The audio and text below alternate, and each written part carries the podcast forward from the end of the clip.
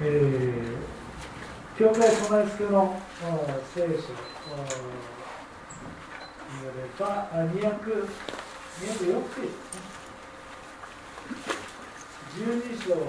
12章の9節から18節までをお読みします、えー、それではお読みします。大勢のユダヤ人の群れがイエスがそこにおられることを聞いてやってきた。それはただイエスのためだけではなくイエスによって死人の中からよみがえったラザロを見るためでもあった祭司長たちはラザロも殺そうと相談した。それは彼のために多くのユダヤ人が去っていきイエスを信じるようになったからである。その翌日祭りに来ていた大勢の人の群れはイエスがエルサレムに来ようとしておられると聞いて白の木の枝を取って出迎えのために出て行った。そして大声で叫んだ。おさら祝福あれ。主の皆によって来られる方にイスラエルの王にイエスはロバの子を見つけてそれに乗られた。それは次のように書かれている通りであった。恐れるなシオンの娘。見よあなたの王が来られる。ロバの子に乗って。初め弟子たちはこれらのことが分からなかった。しかしイエスが栄光を受けられてからこれらのことがイエスについて書かれたことであって人々がその通りにイエスに対して行ったことを彼らは思い出した。イエスがラドロを墓から呼び出し死人の中からよみがえらせた時にイエスと一緒にいた大勢の人々はそのことの証しをした。そのために群衆もイエスを出迎えた。イエスがこの印を行ったことを聞いたから。である。はい、以上。えー、それでは佐々木牧師に「平和の王がやってくる」と題してメッセージをいただきたいと思います。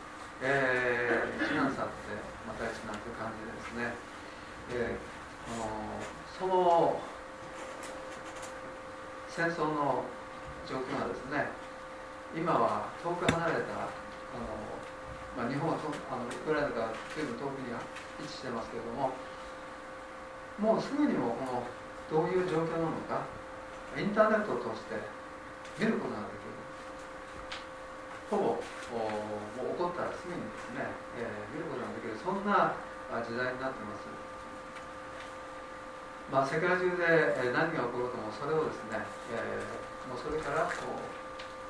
ほとんど時間が経つこともなくこう見ることができるそんなあ世界になってますけれども。で今ですねこのキエフ、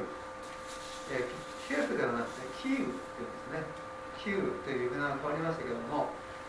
まあ、そこから 50km ぐらい離れたところに、えー、ブチャという町があると。でそこであのロシア軍による大量虐殺あ虐殺でジョノサイドがあったということが今報じられています。本当にあの悲惨なあそういう状況を私は見るわけなんですけどもまあ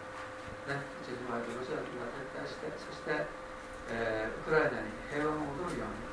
ウクライナの人々に、えー、日常が戻るようにですね祈っていきたいなというふうに思います。で本当に今世界というのはすごい不安定で、えー、本当に、えー、流動的ないつどうなるかわからないというか、まあ、そんなああの感じにはですねするんですけれどもまあけれどもですね、えーまあ、私たちはあ聖書神様の言葉その神様の言葉にですね、えー、希望をいつもいかなる時にも見出すことができるというのはですね本当に、えー、感謝なことだなと思います。聖書に書かれてあるその最終的なその落ちどころというかその結果というのは勝利ですから本当に感謝だなというふうに思います。まあ私たちの人生いろんなことがあって大変な時もありまああの楽しいこともありいろんなことがありますけれどもでも結論はあ勝利ですからね、えー、本当に感謝だなというふうに思います。えっとその私たちの希望を満たすことができる聖書今日はですね見ていきたいなと思います。で今日は、えー、白の日曜日とかあ白の手術とかパームサンデーっていうんですね言われている日曜日です、えイエス様があエルサレムに入場される入場されたあそんなああテーマですね。でそこのところを今日は見ていきたいなというふうに思うんですけれども9節から11節ですね。大勢のユダヤ人の群れがイエスがそこにおられることを聞いてやってきた。まあイエス様の周りにいつもたくさんの人がいましたよね。でこの時もイエス様のところにですね集まってきたんですね。この時イエス様はどこにおられたんですか？同じ12章の一節を見るとですねそのことが書かれてあります、えー、イエスは杉越の祭りの6日前にベタニアに来られたんですね。ベタニアにいたんですね。ベタニアにはですね親しくしていたマルタとマリアの家があったんですね。でちょうどこの日はですね安息日。ですまあ私たちの安息日は日曜日ですけどもユダヤ人の方々にとっては安息日は土曜日です。この日は土曜日。土曜日安息日はですねマルタとマリアの家ですねイエス様とその弟子たちはですね過ごしていたんですね。そこに多くの人々がやってきた。でそれでですねまたあのそこにはですねイエス様が死人の中からよみがえらせたマルタとマリアのお兄さんラダロも一緒にいたんですね。大勢の人々がやってきた理由はイエス様を見にとかイエス様に会いにとかそうそれだけじゃなくてイエス様によって死人の中からよみがえられたよみがえったそのラザロをですね見るためでもあったということなんですね。書かれております。であのラザロがイエスによってよみがえった出来事。そしてイエスイエス様が十字架にかけられて死んで3日目によみがえった出来事。これですねそんなに時間差はないんじゃないかなというふうに思われます。ラザロの復活はまるでイエス・キリストの復活のデモンストレーションのようなイエス・キリストの復活を予表するようなあ出来事であったんじゃないかなというふうにそのように思います。で最主張たちは機会を見てイエス様を殺そうとしていましたけれどもそれだけじゃなくて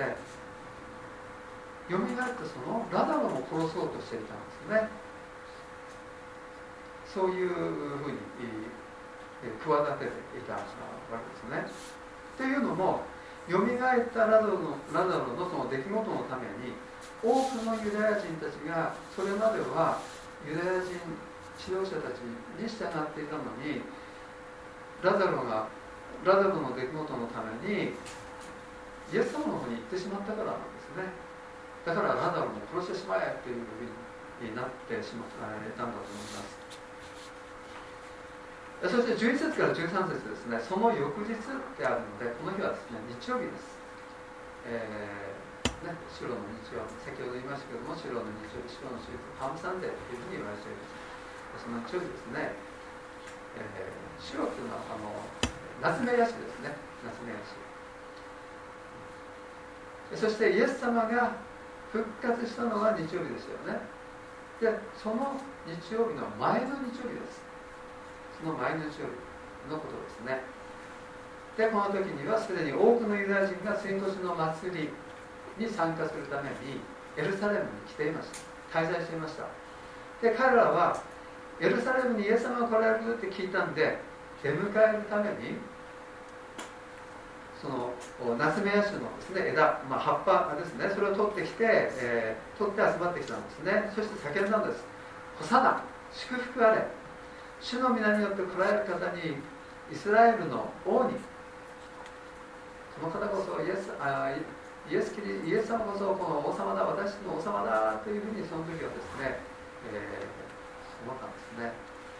まあこのところでこのところですね詩篇の118編25節から27節の引用なんです。ダビデの言葉なんですね。まあダビデは、えー、イスラエルの王様でしたけどもダビデを通して語られた言葉は神様からの言葉彼は預言者だったということがありますからダビデの言葉が成就した成就したんですね。で次に14節から16節。ここではイエスはロバの子を見つけてそれに乗られたというふうに書いています、まあ、この出来事他の3つの福音書。ですから4つの福音書全部にですねこの出来事は書かれています。で他の福音書では他の3福音書ではもう少し具体的にそのことが書かれてあります。イエス様が弟子に指示を与えてその通りのことが起こりました。でロバの子を見つけた後に弟子たちは指示された通りに対応しました。その結果イエス様が言われた通りにコロバをイエス様のもとに連れてくることができたという話がですね他の3福音書には載ってます。マタイの福音書マルコの福音書ルカの福音書にはそういうふうに載ってるんですね。ヨハネの、えー、ヨハネ以外の福音書にはそういうふうに具体的に書いてあります。ヨハネの福音書ではイエス様がロバの子を見つけたっていうふうになってますけども、えー、実際にはで行って見つけたのは、弟子たちですよね、えー、けれどもそれはイエス様が言われたことに従って結果のことですから弟子たちが見つける前にイエス様はその転ばをまあすでに見てはいなくても見つけていたということなんだと思います。で弟子たちにとってこの出来事っていうのは本当にですね不思議な体験だったと思うんですよね、えー、この時は何も分からずにイエス様の言われる通りに言われる通りに従っただけなんですけども けれども後になってそのことが旧約聖書で予言されていたことであったということに気づかされたんですね。そして彼らはイエス様が確かに旧約聖書で言われていたあの救い主なるお方なんだというふうにですね悟るんですね15節にある言葉はゼカリア書っていうところにあるんですね。でゼカリア9章の9節からの引用です。えっと旧約聖書の終わりの方にはあですね小予言書といってあの短い予言書がいっぱいありますね、えー、ハガイ書ゼカリア書そして一番最後にマラキ書というのがあります。で最後から2番目終わりから2番目がゼカリア書ですよね。でそのゼカリア書の9章の9節からの引用なんですけどちょっと言い方が違うんですけども内容としては同じだと思うんですね。でそのゼカリア書の方ゼカリアの9章の9節をですねちょっと読んでみますけれどもゼカリア9の9にはですねこういうふうに書かれてますね。シオンの娘よ大いに喜べ。エルサレムの娘よ喜び叫べ。見よあなたの方があなたのところに来られる。この方は正しい方で救いを賜り柔和でロバに乗られる。それもネロバの子の転ばにと書いてあります、まあ、シオンの娘もエルサレムの娘もアブラハムの子孫のことでありまたイスラエルの民のことですよね。で彼らのところに彼らの王なるお方が来られるっていうふうに言ってます。そのお方は正しいお方で救いを与えるお方で柔和なお方だというふうに言ってるんですね。へりくだったお方ゆえに地上の王が乗るような立派な馬に乗って来られるんじゃなくて馬に比べると貧相なロバ。それも子供のロバに乗ってやってくるっていうんですね。普通ならですねありえない話ですね。まああなんでしょうね。あの、まあ、ある人は自分があ本当にすごいすごい人間なんだ王様なんだということをですね見せるために演出によって白い馬に乗ってですね、えー、そして、えー、それをですね、えー、放映するというか世界中にそれを見せるようなそういったあ国の指導者がいますけれどもイエス様はその反対です。イエス様はその反対ですね。えー、王であり救い主になるお方はロマン転ばそれも転ばに乗って来られる。でそれがイスラエルの王であり救い主である方の印なんですね。そしてゼカリア書の9章の10節を見るとですね、またそこを読むと面白いですね。9章の9節の9章の10節を見ると面白いんですね、えー、その方だけがエルサレムからも全ての国々からも全ての戦いを終わらせる平和をもたらすことのできるお方だっていうようなことが書かれてあるんですね。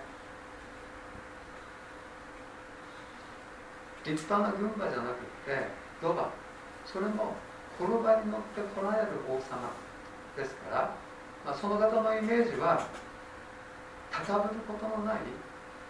へりくだった平和の王様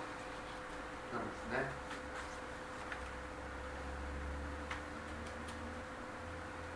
セカレによって語られたこの予言はですね今からおよそ2500年前に語られました。イエス様がお生まれになる、えー、500年くらい前に言われたことです。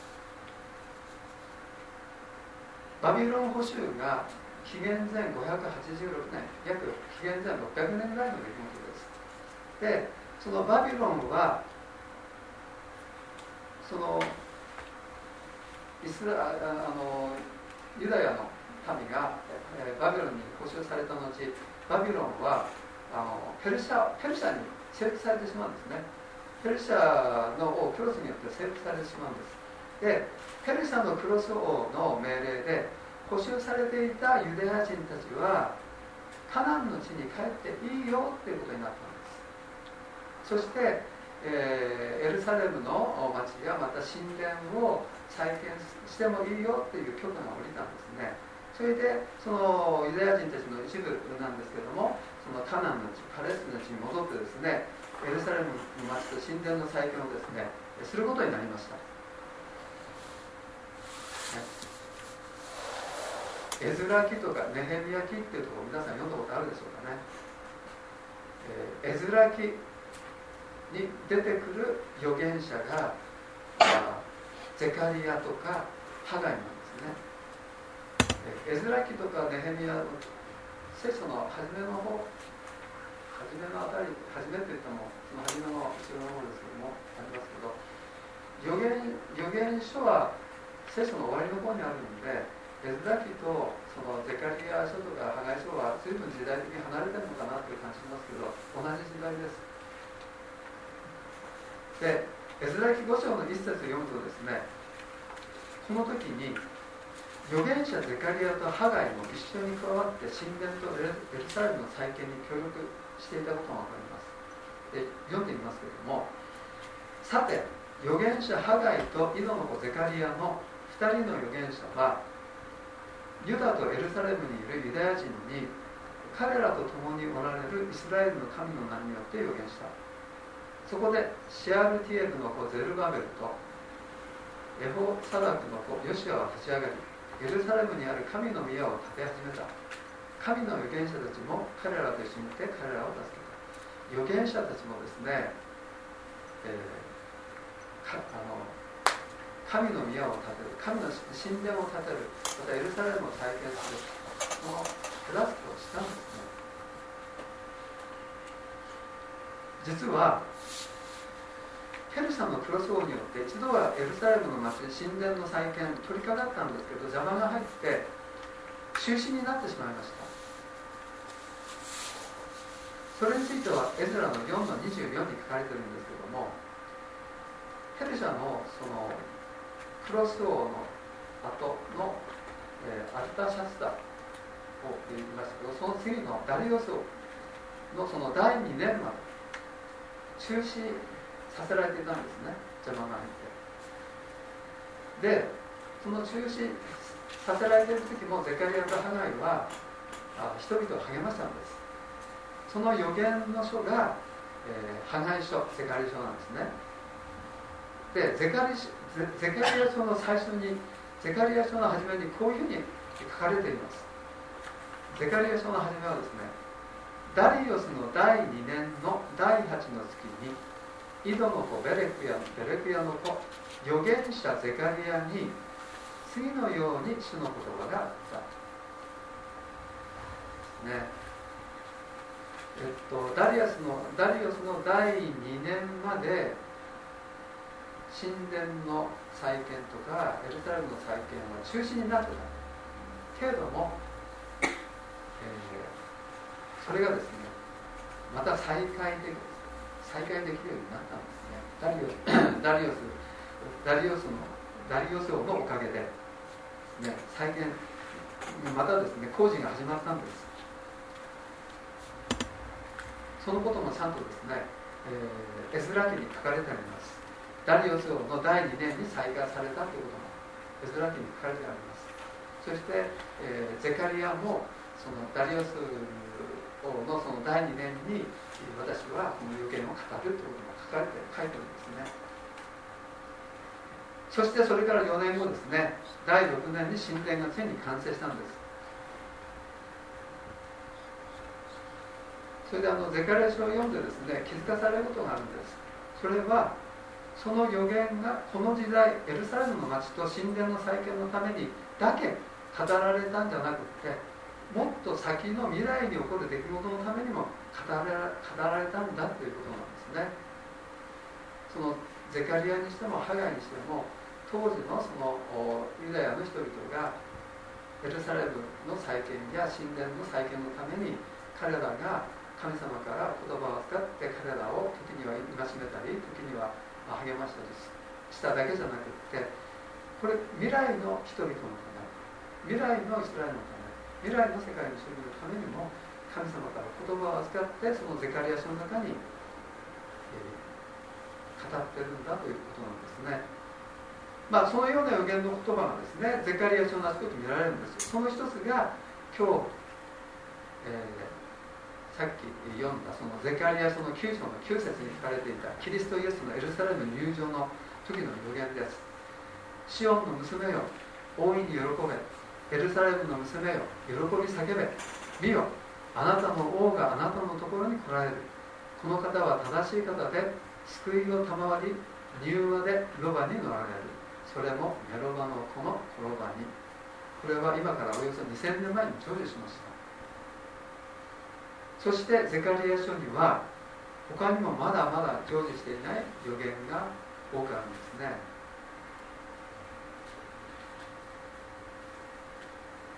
イエス様がまだこの市場におられた時には私たちはイエス様の言われたことや行われたことが理解できないでいます。けれども杉越の祭りの時に合わせてイエス様が十字架にかけられて死んで3日目の日曜日に復活してその後イエス様ご自身が再びこの地上に戻ってこられるよ来られるということを言い残して天に戻られてまたその後ですねイエス様が言われた通りにペンテコステの時にですね精霊が注がれる。それからです。弟子たちはイエス様が言われたこと行われたことを理解して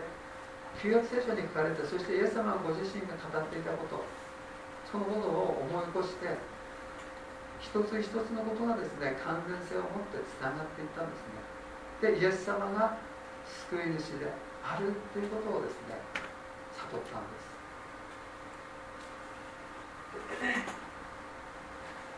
で前も言いましたけどもイエス様のその、えー、私イエス様は私の罪に代わって十字架に死んで3日目によみがえるでそのうち40日間弟子たちの前人々の前に現れてそれからまた戻ってきますよと言ってそして天に戻られる、まあ、イエス様は十字架に死んでそして3日目によみがえった。そのことを信じるならば、ねイエス様をあなたの救い主として信じるならばあなたは神の子となり永遠の命を与えられそして神の御国に、えーえー、あ来ますよっていう、まあ、あ福音のその核になるところですよね。まああのーそこのところですね、えー、そこそこのところがですね、えー、その弟子たちによってその書かれているわけなんですどもでイエス様が十字架にかけられて死んで3日目によみがえられた日曜日のその前の日曜日にイエス様はエルサレムに入場しました。で恐れるなシオンの娘見よあなたの王が来られる。ロバの子に乗ってとゼカリアが予言したようにイエス・キリストはこの場に乗り大勢の人々が自分たちの上着やそのナスメヤシの葉っぱを道に敷いてですね出迎えたんですね。けれどもイエス・キリストが捕らえられて十字架にかけられた時には人々の熱い期待人々のその熱い思いがですねもうすっかり冷めてしまいました。なぜならばイエス様が彼らの望む王様としてはふさわしくないということが分かったからなんですね。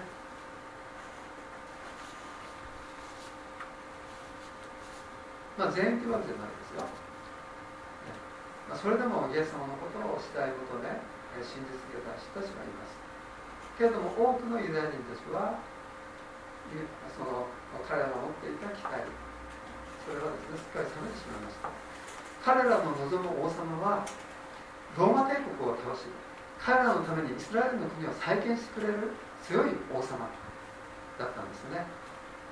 彼らは単にこの地上の平和と繁栄だけを実現してくれる王様が欲しかったんですね。それさえあればですねあとは神様は必要ない。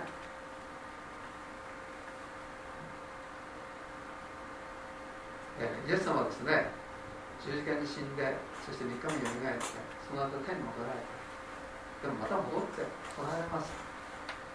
そのこともゼカリア書に書かれてあります。ユダヤ人のためにだけ戻ってこられるじゃないですね。ユダヤ人は戻ってこられるイエス・キリストを、えー、待ち望んでいるのではなくてユダヤ人はユダヤ人にとっては初めて来られるまだ来ていない救い主をですね待ち望んでいます。けれども私たちクリスチャンは一度来られて天に戻られてまた再び来られる救い主をですね待ち望んでいるんですね。で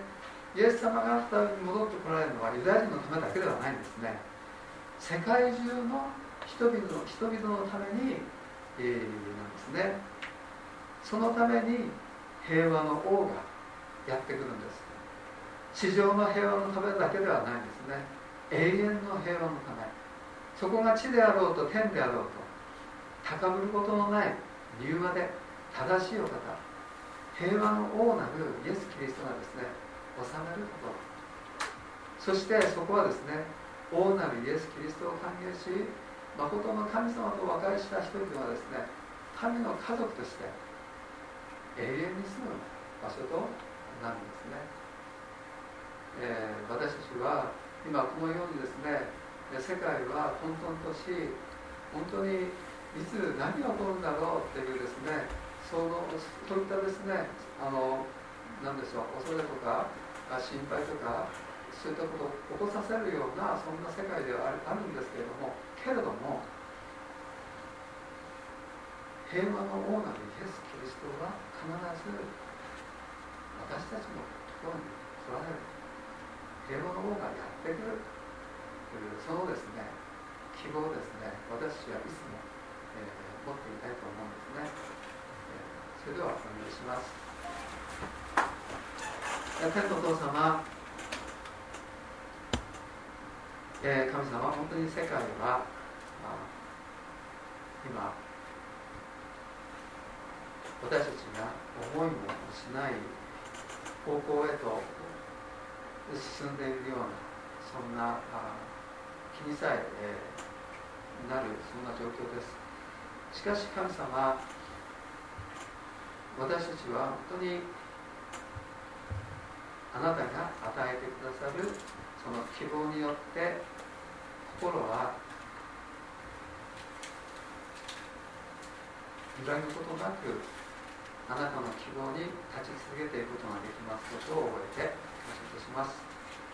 神様本当に私たち恐れを持ったり